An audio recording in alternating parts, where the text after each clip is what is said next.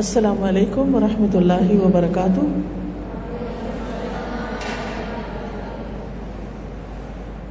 نحمده ونصلي على رسوله الكريم اما بعد، فاعوذ بالله من الشيطان الرجيم بسم الله الرحمن الرحيم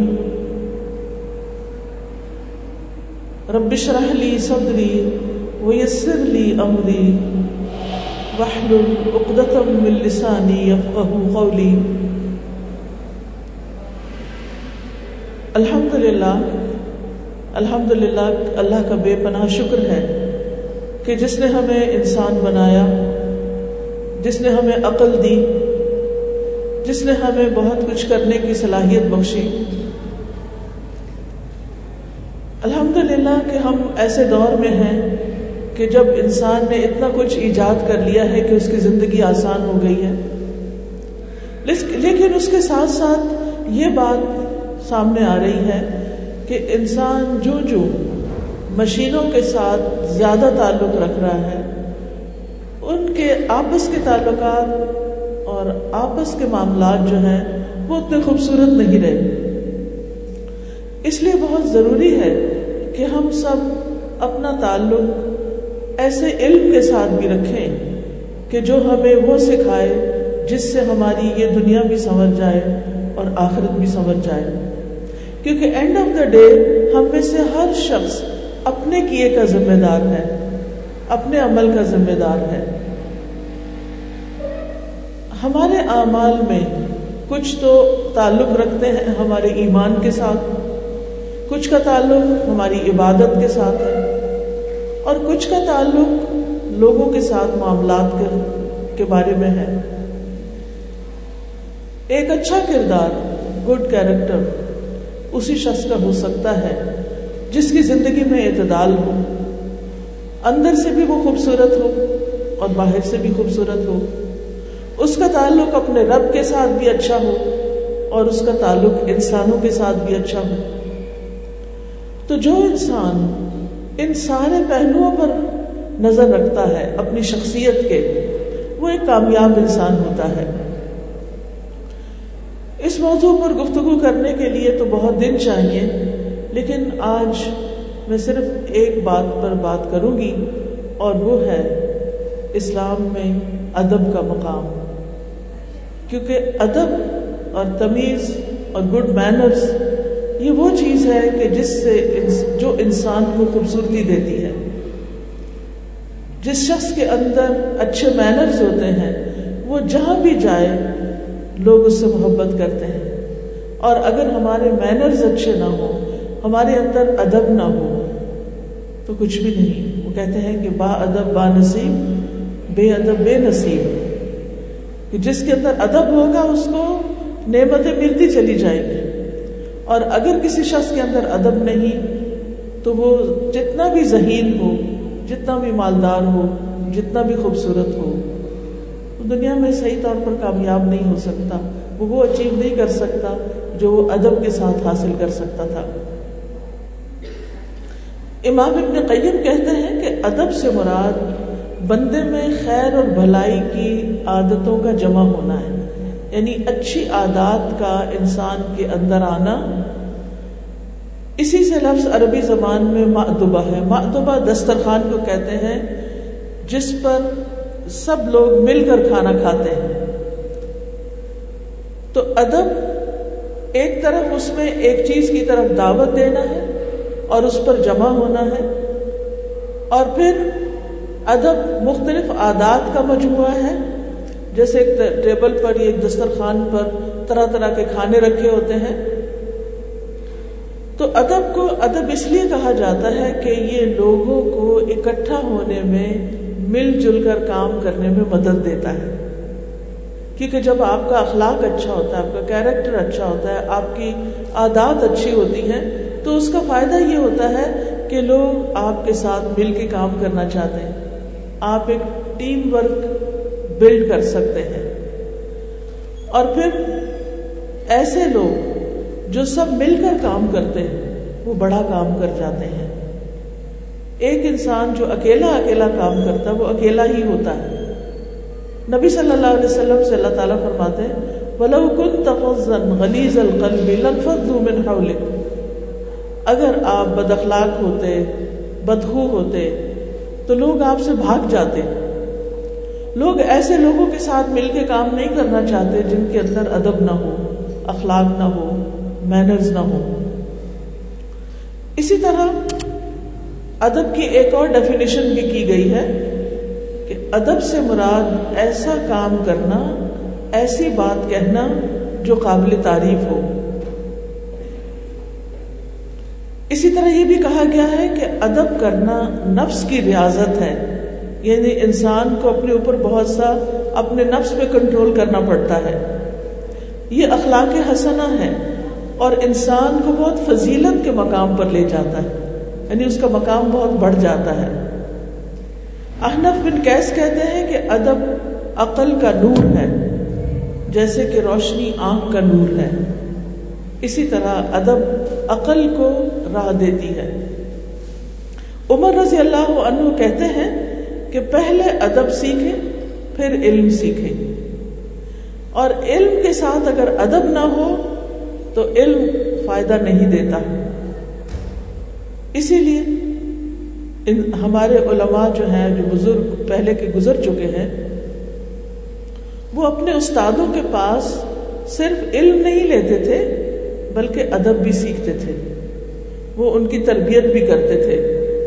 خود رسول اللہ صلی اللہ علیہ وسلم نے لوگوں کو صرف تعلیم نہیں دی، صرف ڈوز اینڈ ڈونٹس نہیں بتائے، بلکہ ان کی تربیت بھی کی، ان کا تزکیہ کیا۔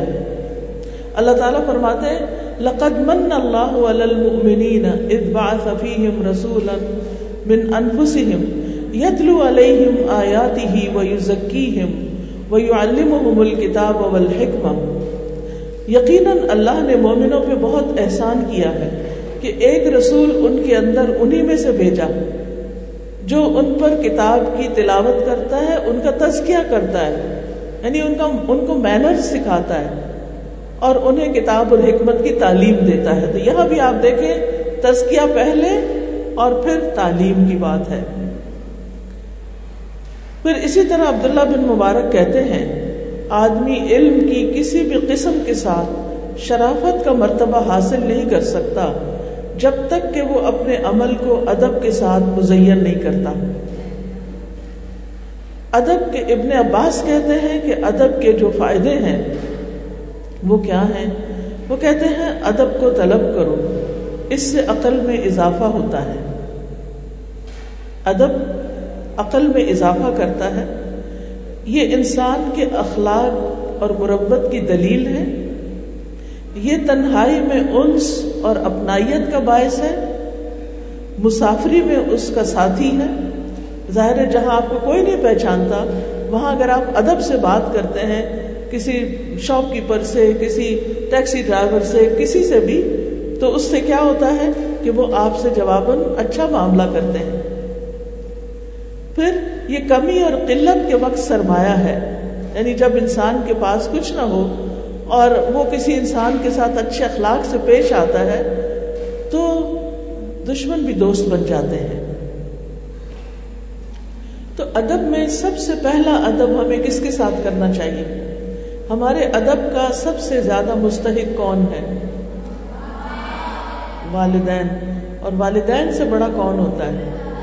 اللہ سبحانہ و تعالی میں آپ کے اس جواب سے بہت خوش ہوں۔ ماشاء اللہ بہت سمجھدار بچی ہیں۔ ہمارے ادب کا انسانوں میں سے سب سے زیادہ حقدار ہمارے والدین ہیں۔ اور اوور آل ہمارا سب سے پہلا ادب ہمارے رب کے ساتھ ہونا چاہیے۔ اللہ سبحانہ تعالیٰ کے ساتھ ہونا چاہیے۔ اللہ تعالیٰ کے ساتھ ادب کا تقاضا کیا ہے؟ سب سے پہلے یہ کہ اس پر ایمان لانا کہ اسی نے ہمیں پیدا کیا ہے۔ وہی ہمارا مالک ہے، وہی ہمارا رازق ہے۔ اسی کی طرف ہم نے واپس جانا ہے۔ وہی ہمارا حساب لے گا۔ مالک یوم دین وہی ہے۔ اسی کے ہاتھ میں ہماری جزا اور سزا ہے۔ ہم آئے بھی اسی کی طرف سے ہیں، ہم نے جانا بھی اسی کے پاس ہے۔ انا و انا الیہ راج اسی کے پاس سب کی واپسی۔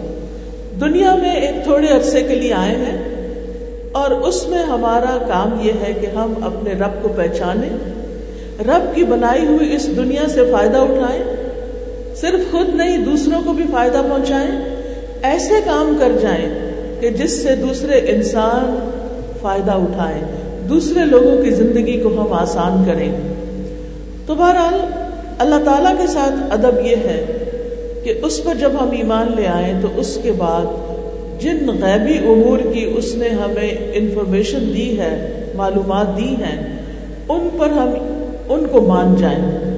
جیسے فرشتوں کے بارے میں اس نے بتایا، ہم نے تو نہیں دیکھے فرشتے، لیکن اللہ تعالیٰ بتاتے کہ فرشتے ہیں، ہم مان لیتے ہیں فرشتے ہیں۔ پھر اسی طرح عالم برزخ، قبر میں فرشتوں کا سوال کرنا، جنت اور اس کی نعمتیں۔ دوزخ اور اس کا عذاب۔ پھر اسی طرح اگر وائس میں سے ایکو نکال دیں تو اچھا ہوگا۔ پھر اسی طرح اللہ سبحانہ و تعالیٰ نے اپنے بارے میں فرمایا ہے، ومن اصدق من اللہ حدیثہ کہ اللہ سے بات میں جزاک اللہ ہے اللہ سے بات میں سچا کون ہو سکتا ہے؟ یعنی سب سے زیادہ سچی بات اللہ سبحانہ تعالیٰ کی بات ہے۔ پھر اسی طرح دوسری اہم بات کیا ہے؟ اللہ تعالیٰ کے ادب میں دوسری بات۔ اب میں کیا مجھے آپ اجازت دیں کہ میں اینڈ میں آپ سے پوچھوں کہ ادب میں کیا کیا آتا ہے اللہ کے ساتھ؟ غور سے سنیے گا پھر۔ دوسری پہلی بات، اللہ پر ایمان لانا، اس کو اپنا رب ماننا۔ دوسری بات، اللہ تعالی کے احکامات کو قبول کرنا اور ان پر اعتراض نہ کرنا۔ کہ اللہ تعالیٰ آپ نے یہ حکم کیوں دیا ہے؟ دن میں پانچ دفعہ نماز کا کیوں حکم دیا ہے؟ روزے کیوں رکھیں یہ کیوں کریں؟ وہ کیوں کریں؟ اعتراض نہیں۔ کیونکہ ادب ہے نا، ادب اس لیے کرتے ہیں کہ وہ سب سے بڑا ہے اور وہ سب سے زیادہ علم رکھتا ہے اور علم کے ساتھ حکمت بھی رکھتا ہے۔ تو اس لیے اس کی بات تو سب سے سچی بات ہے۔ تو ہمیں ماننی ہی ماننی ہے۔ تو ہمیں اس کے احکامات کو کے اوپر آبجیکشن نہیں لگانی انکار نہیں کرنا، اس کے سامنے تکبر نہیں کرنا، عمل میں سستی کا مظاہرہ نہیں کرنا۔ آپ دیکھیں کہ اگر آپ کی مدر آپ کو کسی کام کے لیے بلا رہی ہیں اور آپ کہتے اچھا آتی ہوں، پھر دس منٹ گزرتے ہیں، وہ پھر بلاتی اچھا میں آتی ہوں اچھا میں آتی ہوں نا، تو کیا یہ ادب ہوگا؟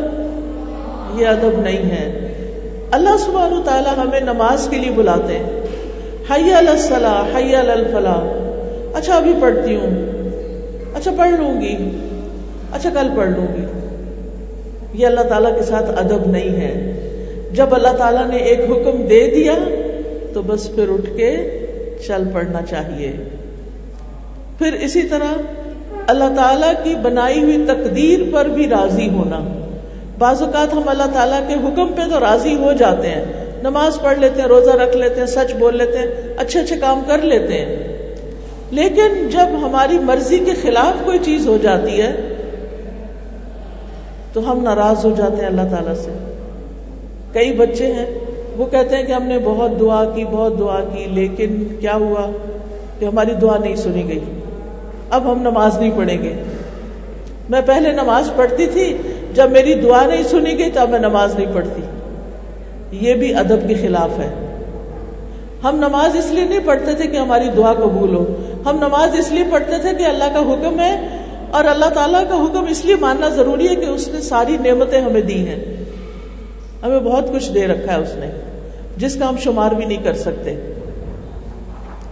ہمیں یہ آنکھیں کس نے دی اللہ نے. یہ کان کس نے دیے؟ اللہ نے. یہ زبان جس سے ہم بولتے ہیں. یہ زندگی. یہ ساری نعمتیں. یہ سب کچھ اللہ نے دیا ہے. تو کیا ہم اللہ کا شکر ادا نہیں کریں گے؟ اور شکر ادا کرنے کی سب سے بڑی، کا سب سے بڑا طریقہ یہ ہے کہ ہم اس کی عبادت شوق سے کریں، محبت سے کریں.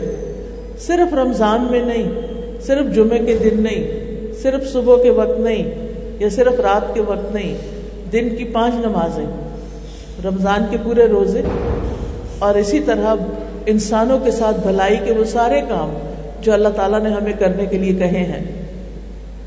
پھر اسی طرح آپ دیکھیے کہ اللہ تعالیٰ سے ادب کا تقاضا یہ ہے کہ جب ہم اس سے کچھ سوال کریں، کوئی دعا کریں، کچھ مانگیں تو بہت ادب سے مانگیں۔ اللہ تو ہی دینے والا ہے۔ تو سب کچھ دے سکتا ہے، تو قادر مطلق ہے۔ تیرے پاس بہت خزانے ہیں، تو مجھے یہ چیز عطا کر دے۔ ادب سے مانگے۔ یہ نہیں اگر اللہ آپ دینا چاہتے، دے دے، نہیں دیتے تو نہ سے ایسے نہیں کہنا۔ کہ کچھ لوگ کہتے ہیں نا، اللہ کی مرضی۔ اللہ نے کرنا تو کر دے، نہیں تو کوئی نہیں۔ نہیں، ایسے نہیں۔ بہت ادب کے ساتھ۔ قرآن مجید میں آتا ہے، ادعو ربکم تضرعا وخفیا انه لا يحب المعتدین۔ تم اپنے رب کو آجزی سے اور چپکے چپکے پکارا کرو۔ بے شک وہ حد سے تجاوز کرنے والوں کو پسند نہیں کرتا۔ پھر اسی طرح اللہ تعالیٰ سے ادب کا تقاضا یہ ہے کہ جب ہم اس کی عبادت کریں تو ہمارا لباس صاف ستھرا ہو اچھا ہو۔ اللہ تعالیٰ فرماتے ہیں خود زینت کل مسجد۔ ہر نماز کے وقت اپنی زینت اختیار کرو، نہاد۔ وضو کرو اچھے سے، اپنے لباس صاف ستھرا پہنو، پھر اللہ کے حضور حاضر ہو۔ نماز اللہ تعالیٰ سے ملاقات ہے اور وہ ملاقات بہت اچھے سے ہونی چاہیے۔ پھر جب نماز میں ہم پڑھ رہے ہو نماز، تو ہمارا دھیان ادھر ادھر نہیں ہونا چاہیے۔ آپ دیکھیں، جب آپ کسی بڑے سے ملتے ہیں، تو آپ کو یہ ادب اور خاص طور پہ ماشاء اللہ آپ کیڈٹس ہیں، آپ کو یہ ادب سکھایا گیا ہوگا کہ آپ کسی سے بات کرتے ہوئے ادھر ادھر نہیں دیکھیں، بلکہ پورا فوکس رکھیں، توجہ رکھیں جس سے آپ بات کر رہے ہیں۔ اتنے افسوس کی بات ہے، ہم سب جب نماز پڑھتے ہیں تو ہم اپنا دھیان کبھی وہ ایک بات سوچتے ہیں، کبھی کوئی سوچتے ہیں، کبھی کوئی سوچتے ہیں۔ ہمیں کوشش کرنی چاہیے کہ ہم فوکس کریں۔ یہ فوکس جو فائیو ٹائمز اے ڈے نماز میں ہوتا ہے، اگر ہمیں اس کی عادت پڑ جائے تو یہ باقی زندگی میں بھی بہت فائدہ دیتا ہے۔ پھر ہمارا مائنڈ وانڈر اراؤنڈ نہیں کرتا، ہم پڑھائی میں بھی بہت اچھی طرح فوکس کر سکتے ہیں۔ اور آپ دیکھیں کہ جن لوگوں نے بڑی بڑی انوینشنس کی ہیں، بڑے بڑے کام کیے ہیں دنیا میں، ان کی زندگی میں ایک اہم فیکٹر فوکس تھا۔ وہ اپنے کام پر فوکس تھے۔ وہ ادھر ادھر نہیں سوچتے رہتے تھے، کبھی کچھ کر لیا، کبھی کچھ کر لیا، کبھی یہ شروع کر لیا، کبھی وہ شروع کر لیا۔ انہوں نے ایک لائن اختیار کی اور اس پر جم گئے۔ حتیٰ کہ انہوں نے انسانیت کی بھلائی کے لیے کوئی نئی چیز دنیا کے سامنے پیش کر دی۔ پھر اسی طرح یہ ہے کہ نماز میں بھی ادب سے کھڑے ہونا چاہیے۔ یہ نہیں کہ کبھی ادھر ادھر ٹانگ، ایک ٹانگ پہ کھڑے ہو گئے، کبھی دوسری پہ کھڑے ہو گئے، کبھی کچھ جانے لگ گئے، کبھی دوپٹہ ٹھیک کرنے لگ گئے۔ یہ بھی ادب کے خلاف ہے۔ پھر یہ ہونا کیا چاہیے؟ سجدے کی جگہ پر دیکھیں۔ پھر اسی طرح اللہ سبحانہ تعالیٰ کے نام کی بھی تعظیم کریں۔ یعنی جب اللہ تعالیٰ کا نام لکھے تو اس کے بعد اللہ تعالیٰ یا اللہ سبحان و تعالیٰ یا اللہ عز و جل یا اللہ تبارک تبارک و تعالی، ان میں سے کچھ نہ کچھ ضرور ساتھ ہونا چاہیے۔ اور اگر صرف اللہ کا لفظ بھی بولنا ہے تو پھر اللہ یعنی دل سے بولے اس کو یعنی ایک ادب کے ساتھ۔ پھر اسی طرح اللہ تعالی کی طرف بھلائی کی نسبت کریں شر کی نہیں۔ بھلائی کی نسبت کا کیا مطلب ہے؟ یہ اللہ کا فضل ہے، یہ اللہ کا کرم ہے، یہ اللہ کی رحمت ہے، یہ اس کی برکت ہے۔ یہ نہ کہیں کہ یہ اللہ کا ظلم ہے۔ اللہ کسی پر ظلم نہیں کرتا۔ نعوذ باللہ، اللہ تعالیٰ کو ظالم قرار دینا ادب کے خلاف ہے۔ ہم ایسا نہیں کہہ سکتے۔ پھر اسی طرح جو بھی چیزیں ہمیں ملی ہیں، ان سب کو اللہ تعالیٰ کی طرف منسوخ کرنا چاہیے۔ جیسے اللہ تعالیٰ حضرت ابراہیم علیہ السلام نے کہا تھا اللہ خلقنی فہو یہدینی والذی ہوا یطعمنی ویسقینی وہ رب جس نے مجھے پیدا کیا، وہی میری رہنمائی کرتا ہے۔ وہی ہے جو مجھے کھلاتا اور پلاتا ہے۔ اور جب میں بیمار ہو جاتا ہوں تو وہی مجھے شفا دیتا ہے۔ تو ہمارا اللہ سبحانہ تعالیٰ سے دل کا ایک تعلق ہونا چاہیے۔ جو بھی ہمیں نعمت ملے، ہمیں یہ سوچنا چاہیے، اللہ کے فضل سے ملی ہے۔ وما بکم من نعمت فمن اللہ تمہارے پاس جو بھی نعمت ہے، وہ دراصل اللہ کی طرف سے اللہ نے آپ کے لیے یہ سہولت پیدا کی اور آپ کے لیے وسائل پیدا کیے۔ اس کے بعد انسانوں کا بھی شکریہ ادا کریں کہ جو سبب بنے، وسیلہ بنے۔ پھر اسی طرح اللہ تعالیٰ کے جو شاعر ہیں، ان کی تعظیم بھی کرنی چاہیے۔ جیسے مسجد کی کابت اللہ کی، قرآن کی، جو چیزیں، جیسے کتاب اللہ، بیت اللہ جیسے قوم صالح کو اونٹی دی گئی تھی ناقت اللہ۔ تو جس کی بھی نسبت اللہ تعالی کی طرف ہو، اس چیز کو کیا کرنا چاہیے؟ اس کا احترام کرنا چاہیے۔ اسی لیے جب ہم مسجد میں جائیں تو کیا حکم ہے؟ شور نہ کریں وہاں جا کر۔ بلکہ ادب کے ساتھ داخل ہوں۔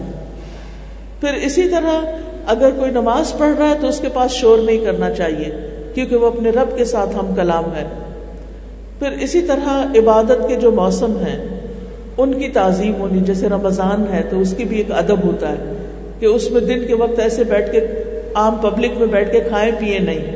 وہ کہتے ہیں نا سارے ریسٹورینٹس وغیرہ بند ہو جاتے ہیں اس دن کے وقت، کیوں؟ ادب کے لیے۔ پھر اسی طرح ایک اور بڑا اہم ادب ہے کہ بغیر علم کے اللہ تعالی کی طرف کوئی بات منسوب نہیں کرنی چاہیے۔ مثلا، اللہ تعالیٰ نے فرمایا، حالانکہ اللہ تعالیٰ نے نہیں فرمایا ہوتا۔ اللہ تعالیٰ کہتا ہے، حالانکہ اللہ تعالیٰ نے نہیں کہا۔ یہ بہت بڑا جھوٹ اور بہتان ہوتا ہے اللہ تعالیٰ پر۔ جب تک آپ میک شور نہ کر لیں کہ یہ بات اللہ تعالیٰ نے فرمائی ہے، اس کو اللہ تعالیٰ کی نسبت سے مت کہیں۔ کبھی ہم کہہ دیتے، قرآن میں لکھا ہے حالانکہ نہیں لکھا ہوتا۔ تو آپ کو قرآن کی کوئی بات کرنی ہے تو ود ریفرنس کریں۔ یا اس کی عربی کوٹ کریں، اگر وہ نہیں آتی تو ریفرنس کے ساتھ ترجمہ بتائیں۔ پھر اسی طرح شکریہ پھر اسی طرح اللہ سبحانہ تعالی کے بارے میں کوئی جھوٹی بات نہ کریں۔ پھر اللہ تعالی کی کتاب، اس کے فرشتے، اس کے رسول اور کوئی بھی چیز جو اللہ سے منسوب ہو، اس کا مذاق نہ اڑائیں۔ کیونکہ اگر کوئی شخص اللہ تعالی کا یا اس کے رسول کا یا اس کے فرشتوں کا مذاق اڑاتا ہے تو وہ دراصل بہت بڑا جرم کرتا ہے۔ آپ بتائیے، اگر کوئی آپ کے والد یا والدہ کا مذاق اڑائے، کیا آپ کو اچھا لگے گا؟ کبھی بھی اچھا نہیں لگے گا۔ تو اللہ تعالیٰ تو ہمارے ماں باپ سے بھی بڑا ہے نا۔ اور اسی طرح فرشتے جو ہیں، وہ اللہ کی معزز مخلوق ہے جو انسانوں کو فیسیلیٹیٹ کرتے ہیں، انسانوں کے کام آسان کرتے ہیں۔ ایک بارش پہ فرشتہ مقرر ہے اور اسی طرح اور بھی مختلف کام ہیں۔ حضرت جبریل علیہ السلام وہی لے کر آئے۔ تو ان سب کا بھی ادب ہونا چاہیے۔ اسی طرح کتاب اللہ کا ادب کیا کہ اس کو نیچے نہ رکھیں، اس کی طرف پاؤں نہیں کرے اور اس کو رکھے نہ رکھیں، بلکہ اس کو پڑھے بھی، اس کی تلاوت کرے اس کو سمجھے بھی۔ آپ دیکھیں، اگر آپ کے گھر میں کوئی مہمان آئے، آپ اس کو ڈرائنگ روم میں بٹھا کر دو گھنٹے کے لیے غائب ہو جائیں۔ کیا یہ ادب ہوگا؟ نہیں نا ادب۔ جب کوئی مہمان آتا تو کیا کرتے ہیں؟ اس کو ویلکم کرتے ہیں، اس کو بٹھاتے ہیں، اس کے لیے کچھ لاتے ہیں، اس سے بات چیت کرتے ہیں، اس کا دل خوش کرتے ہیں، پھر اس کو بھیجتے ہیں۔ یہ کتاب اللہ سبحانہ تعالیٰ کی طرف سے ہمارے پاس آئی ہے۔ ہمارے گھر کے الماری میں، شیشے میں، غلاف میں بند، پڑی رہتی ہے، پڑی رہتی ہے۔ ہم اس کو کھولتے بھی نہیں۔ قیامت کے دن رسول اللہ صلی اللہ علیہ وسلم ایسے لوگوں کے خلاف گواہی دیں گے، یا رب، ان قوم اتخذوا هذا القرآن مہجورا اے میرے رب، اس قوم نے قرآن کو چھوڑ دیا تھا۔ تو ہمیں قرآن کو چھوڑنا نہیں۔ ہمیں اس کی تلاوت کرنی ہے۔ اگر نہیں آتی تو سیکھ لیجیے اور صرف تلاوت بھی نہیں، اس کا ترجمہ بھی جانیے۔ اب تو الحمد للہ اتنا آسان ہو گیا۔ ٹرانسلیشن والے بہت سے قرآن مجید موجود ہیں۔ میں نے خود قرآن مجید کا لفظی ترجمہ کیا۔ اگر آپ چاہیں تو آپ کی لائبریری کے لیے آپ کو گفٹ بھیج سکتے ہیں انشاءاللہ۔ ہمارے لیے بہت آنر کی بات ہوگی۔ تو آپ اس کے یعنی ہر لفظ عربی میں جو ہے، اس کے نیچے اردو ٹرانسلیشن لکھی ہوئی ہے کہ اس کا میننگ کیا ہے۔ اس سے یہ فائدہ ہوگا کہ آپ کو یہ پتا چلے گا کہ رب العالمین نے اس دنیا میں رہنے کے لیے آپ کو کیا گائیڈنس دی ہے۔ اور یہ بہت ضروری ہے کہ ہمارے پاس علم ہو کہ ہمیں اللہ نے پیدا کیوں کیا، ہمیں اس زمین پہ کیا کرنا ہے، اور جب ہم واپس جائیں گے تو آگے کیا ہونے والا ہے؟ یہ اس دنیا کے حد تک تو ہمیں بہت سی چیزیں پتہ چل جاتی ہیں۔ اس کے بعد کیا ہونے والا ہے؟ وہ تو علم غیب ہے۔ وہ تو صرف اللہ تعالیٰ ہی ہمیں بتا سکتا ہے۔ یا اللہ کے رسول صلی اللہ علیہ وسلم کو جو علم ملا ہے، اس کی روشنی میں وہ بتا سکتے ہیں۔ پھر اسی طرح کسی ایسی مجلس میں بھی نہیں بیٹھنا چاہیے کہ جہاں اللہ سبحانہ و تعالیٰ اس کے رسول، اس کے دین یا اس کے حکم کا مذاق اڑایا جا رہا ہو۔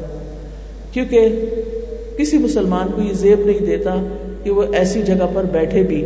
اس کے لیے سورت النساء کی آیت نمبر 140 میں اللہ تعالیٰ نے منع کیا ہے کہ جب یقیناً اس نے کتاب میں تم پہ نازل کیا ہے کہ جب تم اللہ کی آیات کو سنو کہ ان کا انکار کیا جا رہا ہے اور ان کا مذاق اڑایا جا رہا ہے، تو تم ایسے لوگوں کے ساتھ مت بیٹھو، حتیٰ کہ وہ اس کے علاوہ کسی اور بات پہ مشغول ہو جائیں، ورنہ تم بھی ان جیسے ہوگے۔ اگر تم وہاں بیٹھے رہے تو تمہارا شمار بھی ان میں ہوگا۔ تو آپ سوچئے کہ اگر ہم اپنے بڑوں کی بےزتی برداشت نہیں کر سکتے، تو کوئی بھی باغیرت مسلمان اس چیز کو برداشت نہیں کر سکتا کہ اس کے دین کی کوئی بےزتی کرے۔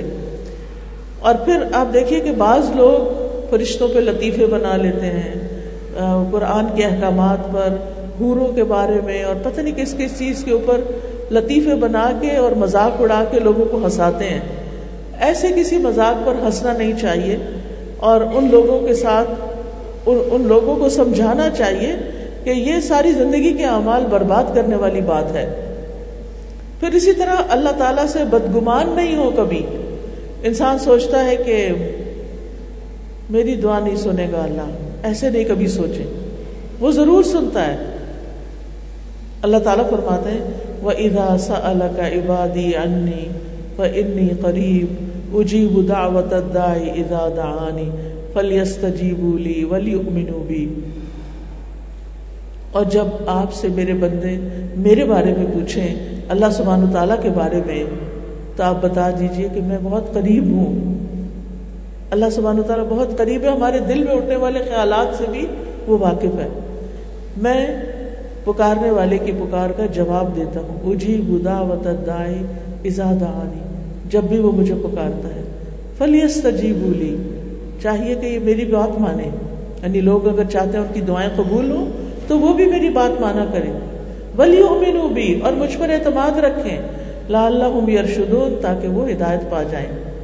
ان کو راہ مل جائے۔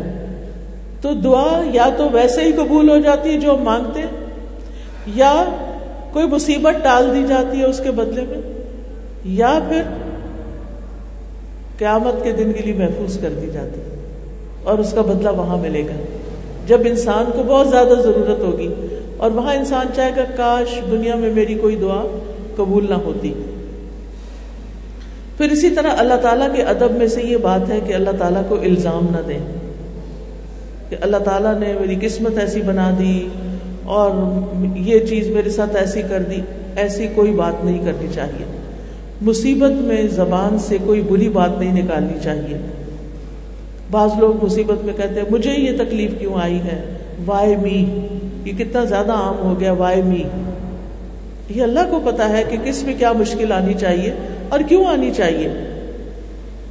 صحابہ کرام ایسے جملوں کو سخت ناپسند کرتے تھے۔ ابن مسعود کہتے ہیں، تم میں سے ایک شخص آگ کے انگارے کو مضبوطی سے پکڑ لے، یہاں تک کہ وہ بجھ جائے، اتنی دیر پکڑے رکھے۔ یہ اس سے بہتر ہے کہ وہ اللہ کی تقدیر کے متعلق کہے، کاش ایسا نہ ہوتا۔ کاش یہ نہ ہوتا۔ ایسا نہیں کہنا چاہیے۔ جو ہو گیا سو ہو گیا۔ اللہ کے عزن سے ہی ہوا۔ اور اس میں ضرور کوئی حکمت ہے۔ اس وقت انسان کو صبر کرنا چاہیے۔ پھر اسی طرح اللہ پہ قسمیں نہیں ڈالنی چاہیے۔ اللہ تعالیٰ آپ کو قسم، آپ ایسا کریں، ایسا بھی نہیں کہنا چاہیے۔ دوسرا ادب رسول اللہ صلی اللہ علیہ وسلم کے ساتھ ہے۔ اللہ تعالیٰ نے ان کو ہمارے لیے پیغمبر بنا کے بھیجا اور اس لیے بھیجا کہ اللہ کے عزن سے ان کی اطاعت کی جائے، ان کی بات مانی جائے۔ صحابہ کا طریقہ کیا تھا کہ اللہ کے رسول صلی اللہ علیہ وسلم جب ان کو کوئی کام کہتے تھے، وہ کہتے تھے سمے نہ و اطانا ہم نے سن لیا، ہم بات مانیں گے۔ وہ یہ نہیں کہتے تھے، کیوں مانے؟ یہ بڑا مشکل ہے، ایسا نہیں ہو سکتا۔ نہیں سمے نہ و اطانا ہمارے لیے لازم ہے کہ ہم آپ کی بیجی ہوئی باتوں کو سچ مانیں۔ حضرت ابو بکر صدیق رضی اللہ عنہ کا نام صدیق کیوں پڑا؟ اس لیے کہ جب آپ معراج پر گئے تھے اور واپس آ کر آپ نے بتایا کہ میں آسمانوں کی سیر کر کے آیا ہوں، تو اچھے بھلے لوگ شک میں پڑ گئے کہ یہ کیسے پاسبل ہے؟ حضرت ابو بکر نے کہا، ان کے پاس تو دن رات وہی آتی ہے جس کی ہم تصدیق کرتے ہیں۔ تو اللہ تعالیٰ کے لیے کیا مشکل ہے کہ وہ ایک رات میں آسمان پہ لے جائے اور واپس لے آئے؟ اللہ تعالیٰ کے لیے کوئی چیز مشکل نہیں۔ اور وہ جو چاہے کر سکتا ہے۔ ہم اللہ تعالیٰ کو عام انسانوں کی طرح نہ سمجھیں کہ ہمارے بس میں کچھ نہیں تو اس کے لیے بھی مشکل ہے۔ نہیں، اس کے لیے کچھ بھی مشکل نہیں۔ پھر ہمیں اپنی زندگی گزارنے کے لیے اپنے مینرز میں سنت کا اتباع کرنا چاہیے۔ جیسے اگر پانی پینا ہے تو دائیں ہاتھ سے پیئیں۔ کھانا کھانا ہے تو دائیں ہاتھ سے کھائیں۔ بیٹھ کر کھائیں۔ اور اسی طرح تہارت پاکیزگی، صفائی، ان سب چیزوں کا لحاظ رکھیں۔ اللہ اور اس کے رسول صلی اللہ علیہ وسلم کے آگے اپنا حکم اپنی مرضی نہ چلائیں، بلکہ جو حکم ملے اس کو خوشی سے کریں۔ کسی معاملے میں آپ کی مخالفت نہ کریں۔ تمام لوگوں سے زیادہ نبی صلی اللہ علیہ وسلم سے محبت ہونی چاہیے، کیونکہ اللہ تعالی اللہ سبحان تعالیٰ نے ہمیں یعنی کہ نبی صلی اللہ علیہ وسلم سے اللہ سبحان تعالیٰ محبت کرتے ہیں۔ تو جن سے اللہ تعالیٰ محبت کرتے ہیں، پھر ان سے ہمیں بھی محبت کرنی چاہیے۔ ہمارا ایمان مکمل نہیں ہوتا جب تک ہم اللہ تعالیٰ سے محبت نہ کریں۔ آپ کا نام سنتے ہی درود پڑھنا چاہیے۔ آپ کے دین کے لیے اپنی جان مال لگانا چاہیے۔ آپ کی عزت اور توقیر کرنی چاہیے۔ تعظیم کرنی چاہیے۔ ابو ایوب انصاری کی مثال آپ کے سامنے، جب نبی صلی اللہ علیہ وسلم ہجرت کر کے مدینہ تشریف لے گئے، تو وہ کہتے ہیں کہ آپ ہمارے گھر کی نچلی منزل میں تھے اور ہم اوپر کے منزل میں تھے۔ تو کمرے میں پانی انڈیلا گیا۔ وہ کہتے ہیں کہ پانی جب ڈالا گیا تو وہ شاید ٹپکنے لگا۔ تو انہوں نے جلدی سے اپنی چادر کو رکھ کے صاف کرنا شروع کیا اور آ کے اللہ کے رسول صلی اللہ علیہ وسلم سے کہتے ہیں، یا رسول اللہ، ہمارے لیے مناسب نہیں کہ ہم اوپر رہیں اور آپ ہمارے نیچے ہوں۔ آپ اوپر تشریف لے آئیں۔ اور آپ کے سامان کو اوپر لے جانا شروع کر دیا گیا۔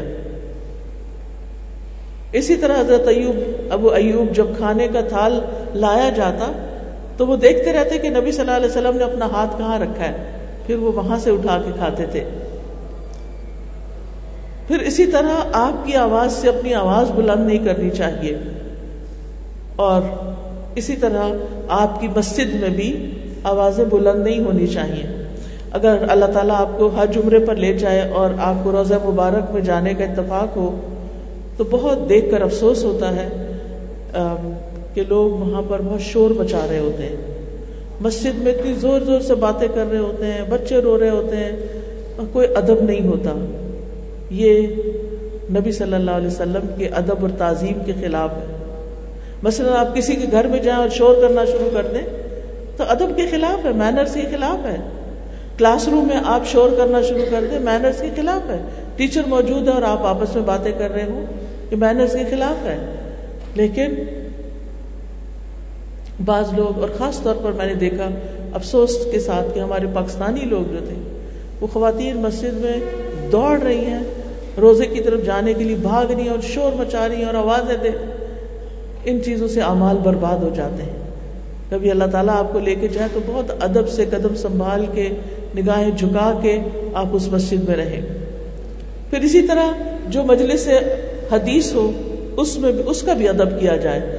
جہاں رسول اللہ صلی اللہ علیہ وسلم کا نام لیا جائے، وہاں ہمیں کیا کہنا چاہیے؟ صلی اللہ علیہ وسلم، ٹھیک ہے؟ سب سے بڑا بکیل وہ ہے جو آپ کا نام سنے اور آپ پر درود نہ بھیجے۔ پھر آپ کی سنتوں اور آپ کی احادیث کے ساتھ بھی ادب برتا جائے۔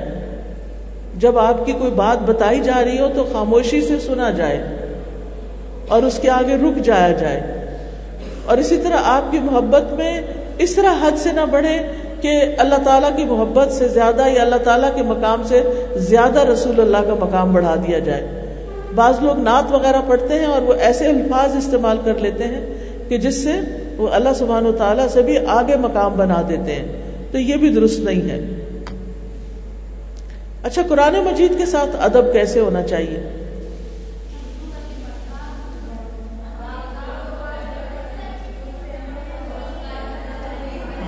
اگر کوئی ایک بچی ہاتھ کھڑا کر کے مجھے بتائے جی بیٹا آپ بتائیے، آپ کھڑے ہو کے بتائیں؟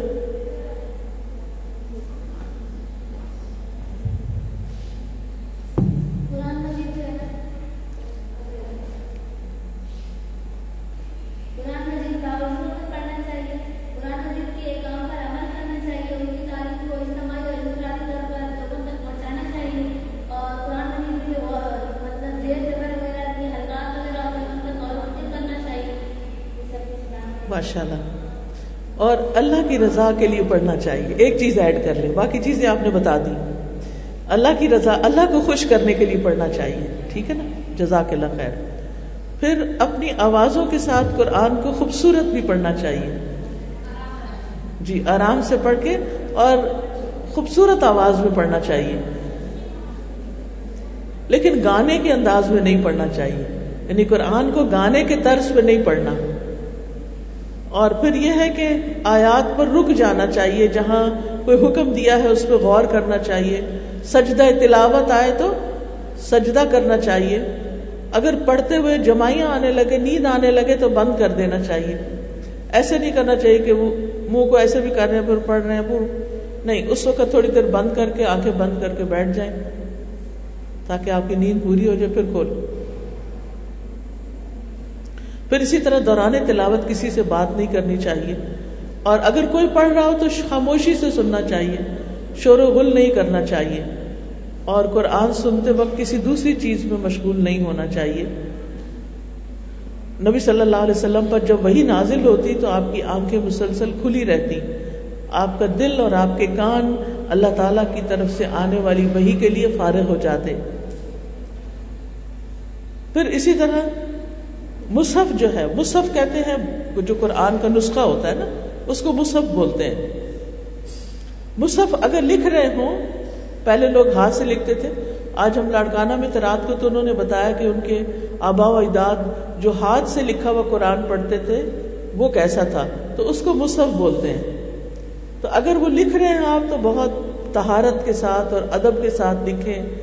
اسی طرح مصحف کو کبھی اس پر کونی نہیں رکھیں، کبھی اس پہ ٹیک نہیں لگائیں، اس کو پیچھے نہیں رکھیں، کبھی ایسے پھینکے نہیں۔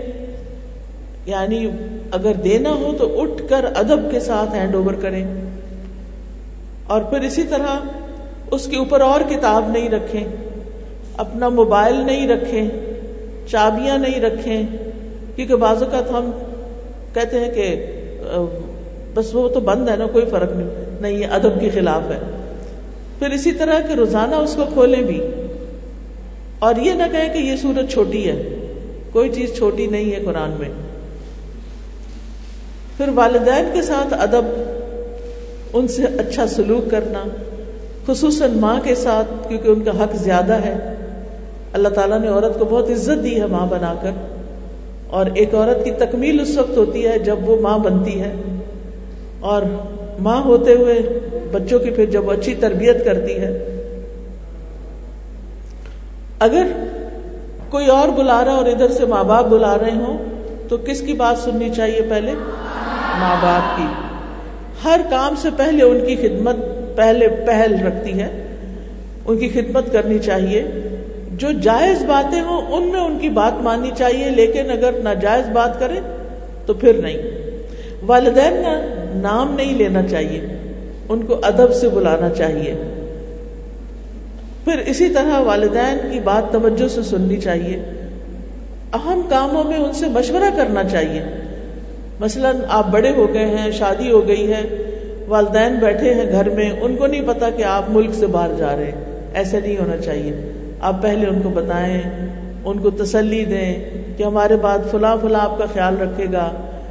اسی طرح اگر شہر سے باہر جانا ہو، گھر سے باہر جانا ہو، تو بس ایک سیکنڈ کے لیے ان کے پاس جا کے، اما میں فلاں جگہ جا رہی ہوں۔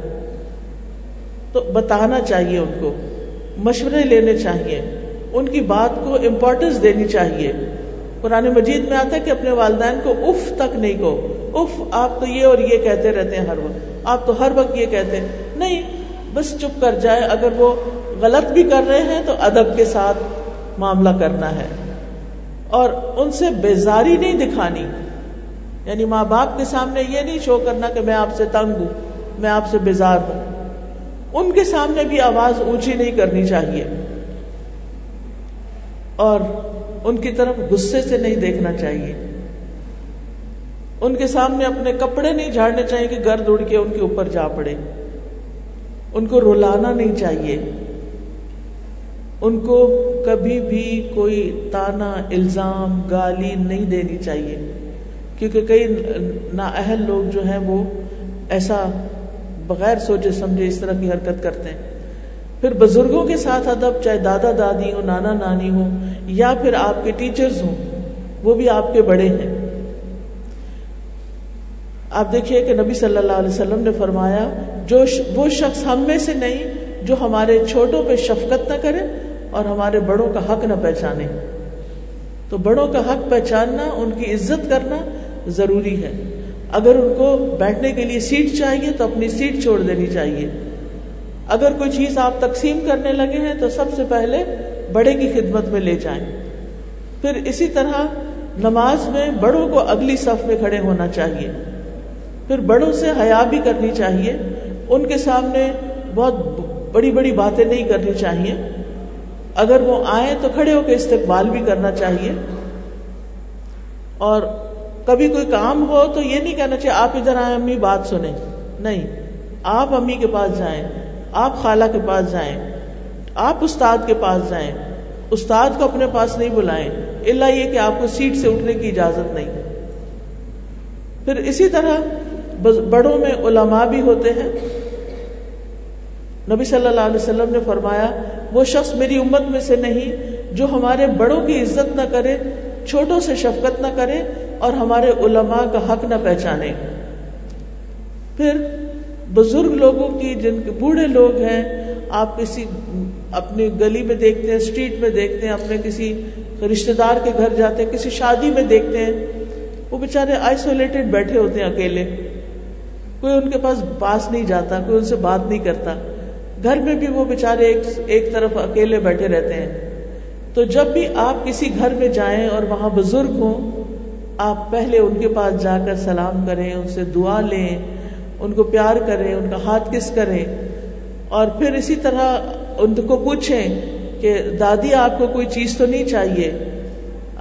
یعنی ان کا خیال رکھیں، کیئر کریں۔ اسی طرح استاد ہیں تو ان کی بھی بات مانیں، ان کی عزت کریں۔ اور ان کے آگے نہ چلیں۔ ان کے ساتھ ساتھ نہ چلیں۔ ان سے ایک قدم پیچھے رہ کے چلیں۔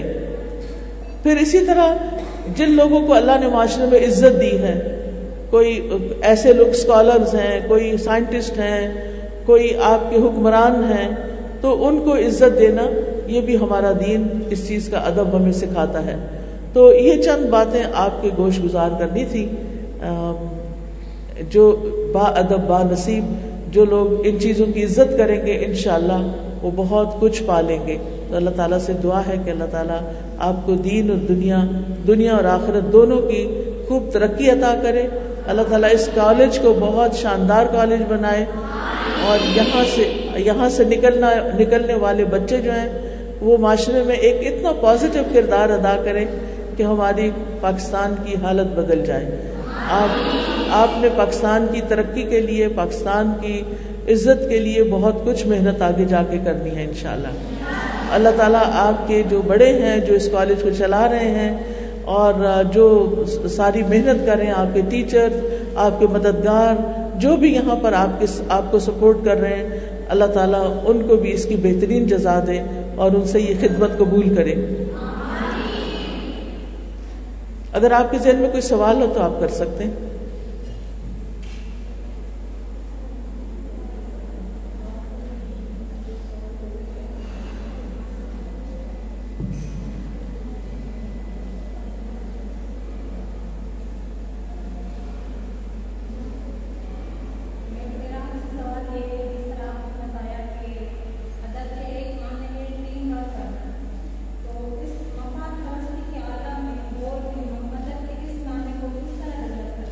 کس معنی کو میں سمجھی نہیں۔ جی جی مل کے کام کرنا۔ یعنی ادب کا جو لفظی مطلب ہے، وہ ہے کھانے پر جمع ہونا۔ مدبا دسترخوان کو کہتے ہیں۔ جب لوگ کھانے پہ جمع ہوتے ہیں، تو جب ایک دوسرے کا ادب اور احترام ہوتا ہے، تو پھر اس میں ٹیم ورک اسٹرانگ ہوتا ہے۔ یہ ہے میرا مطلب۔ تو جب آپ کسی کے ساتھ مل کے کام کر رہے ہوں تو دوسرے کی بات غور سے سنیں بھی، اپنا نقطۂ نظر بھی آرام سے بتائیں۔ آوازیں بلند نہ ہوں اور ایک دوسرے کو بلیم نہ کریں، ایک دوسرے کی لیگ بلنگ نہ کریں، بلکہ ایک دوسرے کے ساتھ تعاون کریں۔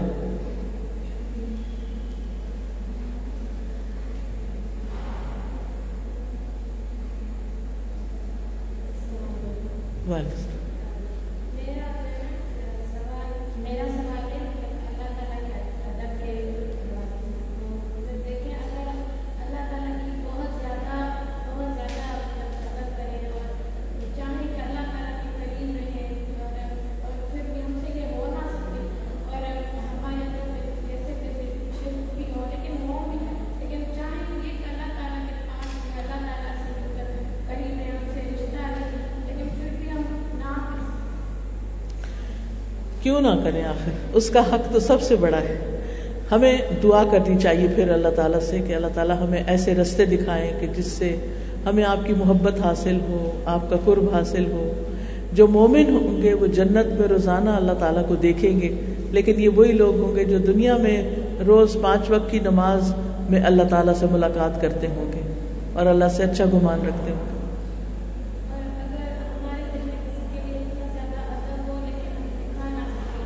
تو کوئی بات نہیں وہ تو خود ہی نظر آ جاتا ہے۔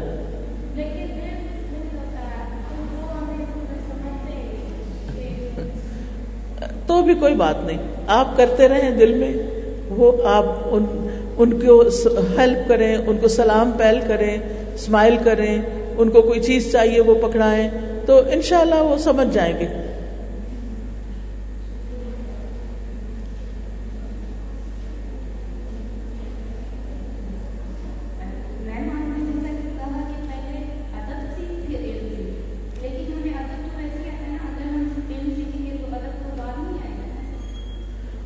ساتھ ساتھ ہی ساتھ ساتھ آ جاتا ہے۔ یعنی جب اس کا مطلب یہ ہے کہ جیسے بچے کو بچے کو بچپن میں پہلے کتاب نہیں دی جاتی، بلکہ اس کو کہتے ہیں یعنی جب وہ بچہ ماں کی گود میں ہوتا ہے، ماں ادب سکھاتی ہے بیسیکلی نا۔ یہ ادب وہ ادب ہے جو اسکول جانے سے پہلے فارمل ایجوکیشن سے پہلے بچہ سیکھتا ہے کہ بڑوں کو نام سے نہیں بلانا، بڑوں کو سلام کرنا ہے اچھے سے کھانا کھانا ہے۔ چھوٹی چھوٹی چیزیں ماں بچپن میں ہی سکھاتی ہے اور اس کو یہ سکھانے مینر سکھانے چاہیے۔ جیسے بچے کو ٹیبل مینر سکھانے چاہیے کہ بیٹھ کے کھانا کس طرح کھانا ہے۔ تو یہ مطلب ہے اس کا۔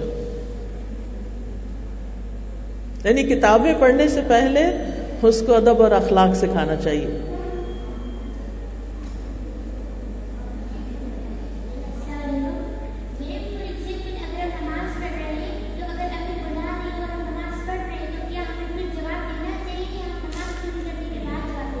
نفل نماز ہو تو جواب دینا چاہیے، فرض نماز میں نہیں۔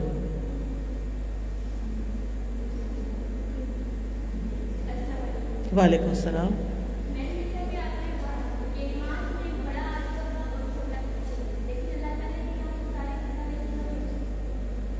مجھے سمجھ نہیں آئی، کیا کہا؟ دوبارہ بولے اونچا بولے ذرا۔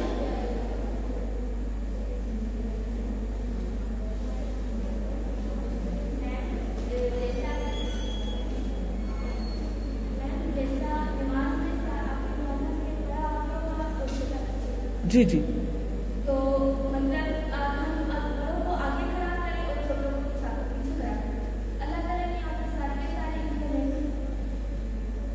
اللہ تعالیٰ کے ہاں؟ برابر ہے۔ آپ کی بات بالکل صحیح ہے کہ اللہ کی نظر میں تو بلکہ چھوٹا بڑا بھی ہو سکتا ہے۔ ٹھیک ہے؟ یہاں مطلب یہ ہے کہ جیسے امام کے پیچھے جیسے سب بنتی ہے مسجد میں تو پہلے سمجھدار لوگ کھڑے ہوں۔ تاکہ وہ ہنسے نہیں۔ آپ نے اکثر دیکھا ہوگا بچے نماز میں ایک دوسرے کو کونی مار دیتے ہیں پھر ہنسنا شروع کر دیتے ہیں تو امام کے لیے پڑھانا مشکل ہو جاتا ہے۔ اس وجہ سے۔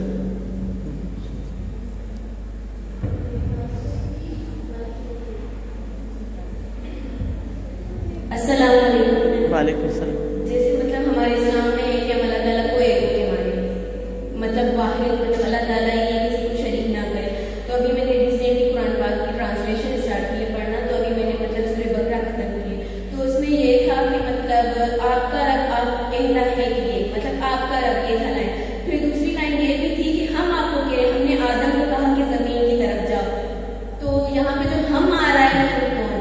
گڈ کوشچن ہم وی انگریزی میں وی کہتے ہیں نا یہ رائلٹی کا ہے. رائلٹی کا مطلب سمجھتے رائل. جیسے بادشاہ لوگ ہوتے ہیں تو وہ اپنے آپ کو کیا کہتے ہیں؟ ہم کہتے ہیں. اور ہم ان کو کیا کہتے ہیں؟ آپ. تم نہیں کہتے. تو یہ ادب کے لیے ہے. ٹھیک ہے؟ یہ ادب کے لیے. ویلکم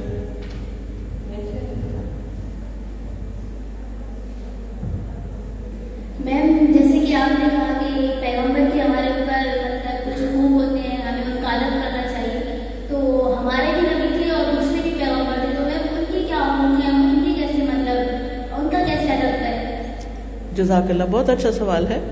قرآن مجید میں آتا ہے، آمن الرسول بما انزل الیہ من ربہ والمؤمنون، کل آمن باللہ و ملائکتہ و کتبہ و رسلہ لا نفرق بین احد منہم۔ ٹھیک ہے؟ اس آیت میں، یہ سورت البقرہ کی آخری آیت ہے، اس میں ہمیں طریقہ بتا دیا گیا ہے کہ رسول اور ایمان والے سب کس کس پر ایمان لاتے ہیں؟ آمن الرسول آمن الرسول بما انزل الیہ من ربہ، جو ان پر ان کے رب کی طرف سے اتارا گیا، والمؤمنون اور سارے مومن۔ کل سب کے سب آمنا ایمان لائے باللہ اللہ پر۔ آگے کیا ہے؟ وہ ملائکتی ہی اس کے فرشتوں پر وہ کتبی ہی کتابوں پر۔ سب کتابوں کو ہم نے ماننا ہے وہ رسولی ہی سب رسولوں پر ایمان لانا ہے۔ کسی رسول کا انکار نہیں کرنا۔ اور لا نفرق بین احد منہم۔ ہم ان میں سے کسی کے درمیان فرق نہیں کرتے کہ کسی کو مانے، کسی کو نہ مانے، کسی کا ادب کرے کسی کا نہیں کرے سب کی رسپیکٹ سب کو اللہ کا رسول بتائیں، سب کے ساتھ علیہ السلام لگائیں۔ ایسے نام نہیں لیں جیسے ہم اپنے بچوں کے نام لیتے ہیں۔ یہ رسپیکٹ ہے۔ ان پر ایمان اور ان کے نام میں احترام۔ اور ان سب کے ساتھ ان کو یہ نہیں کہنا یہ زیادہ بڑا پیغمبر اور یہ کم ہے۔ نہیں ہم سب پر ایمان رکھتے ہیں۔ جی بیٹا آپ۔ السلام علیکم۔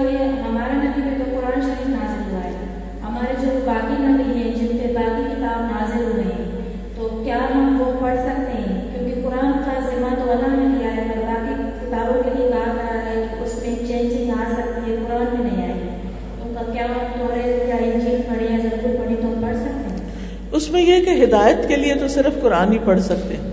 لیکن علم کے لیے آپ دیکھ سکتے ہیں کہ اس میں کیا لکھا ہے۔ پچھلی کتابوں میں جو بھی ضروری باتیں تھی وہ ساری قرآن مجید کے اندر سیو کر دی گئی ہیں۔ تو اب اگر اس کو پڑھ لیں تو کافی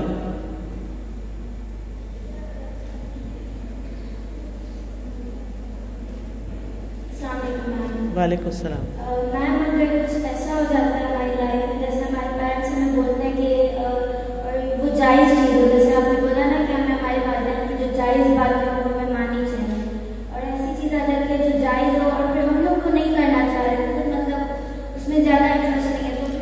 اس میں اگر آپ کے آپ کا دل نہیں مان رہا اس بات کو، تو پھر آپ ان کے ساتھ ادب سے ان کو اپنی دلیل دیں کہ میں کیوں نہیں ماننا چاہتی، لڑائی نہیں کریں بس۔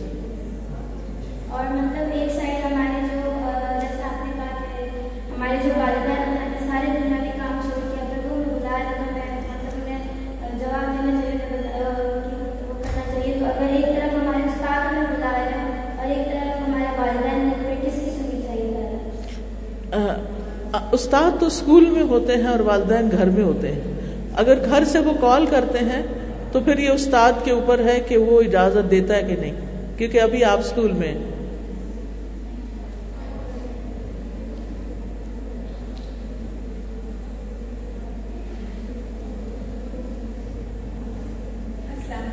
وعلیکم السلام۔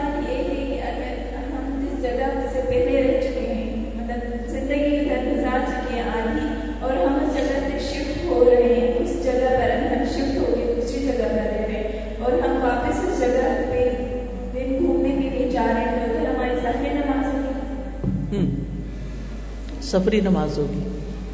کیونکہ اب وہ آپ کے لیے سفر ہو گیا۔ گھر نہیں رہا آپ کا۔ آپ دوسری جگہ چلے گئے۔ کیونکہ دنیا میں انسان کا گھر ایک ہی ہوتا ہے۔ باقی جگہ سفر والی ہوتی ہے۔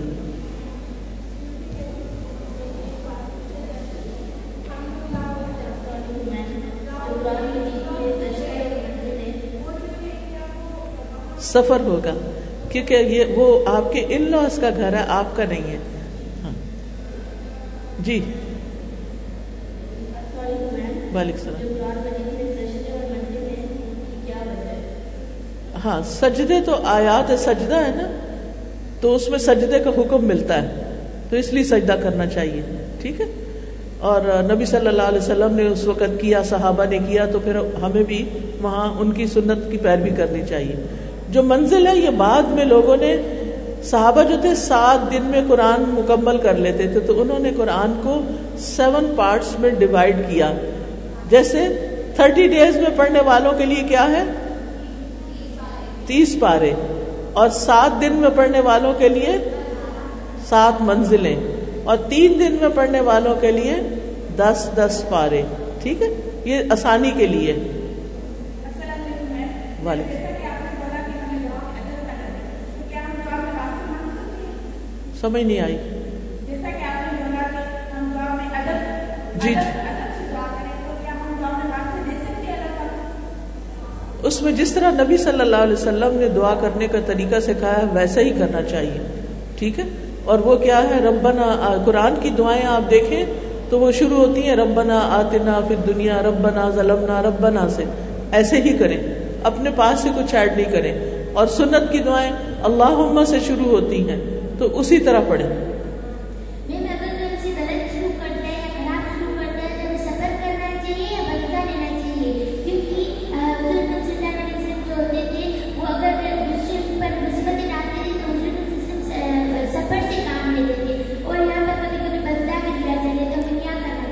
ڈپینڈ کرتا ہے کہ کون سی سچویشن ہے۔ اگر بدلہ لینا ہو تو صرف اتنا لے سکتے ہیں جتنا کسی نے ہم پر زیادتی کی ہو اس کی ہمیں اجازت ہے۔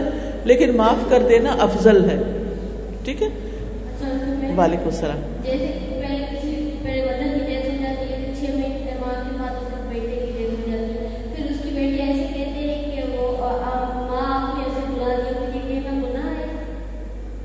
کیا کہا ہے؟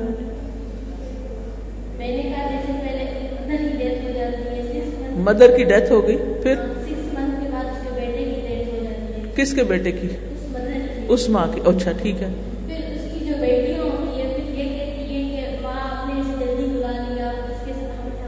ہاں میں سمجھ گیا۔ ہاں ہاں نہیں نہیں ماں نہیں بلاتی اللہ ہی بلاتا ہے بس۔ ٹھیک ہے؟ جو انسان فوت ہو جاتا ہے نا جو انسان فوت ہو جاتا ہے اس کے اختیار بھی کچھ بھی نہیں رہتا اب۔ مرے ہوئے لوگوں کے پاس کوئی اختیار نہیں ہوتا۔ جزاک اللہ۔ اچھا سوال کیا آپ نے۔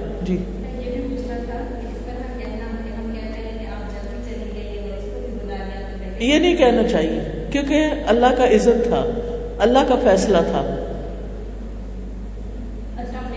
وعلیکم السلام۔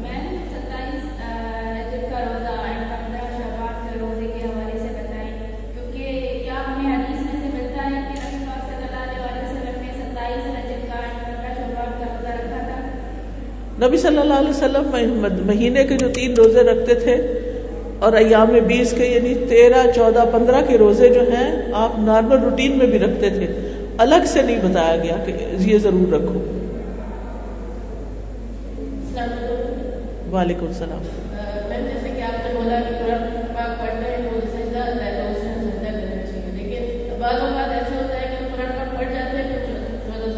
بہتر یہی ہے کہ اسی وقت پڑھ لیں اسی وقت سجدہ کر لیں جب سجدے کی آیت آئے۔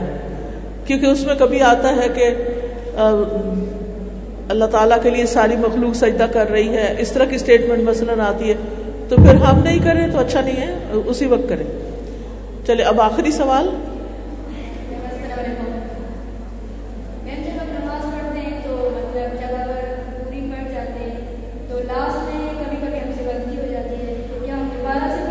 سجدہ صاحب کر لیں۔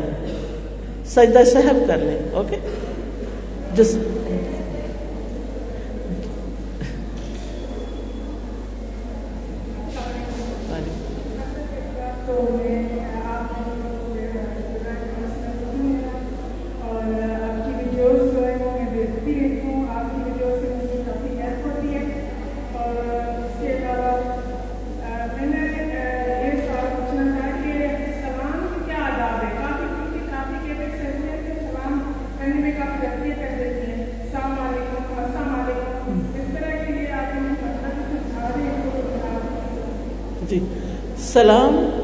السلام علیکم کہنا چاہیے۔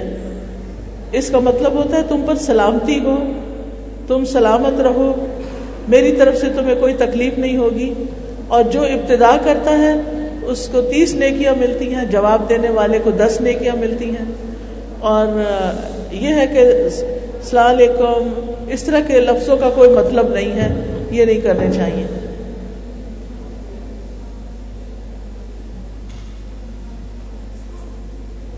آپ کی لائبریری کے لیے کچھ کتابیں گفٹ ہیں؟ تو یہ آپ کے لیے لفظی ترجمے کا جو میرا قرآن ہے وہ لائبریری میں رکھا رہے ہیں، آپ ضرور دیکھیے گا اسے۔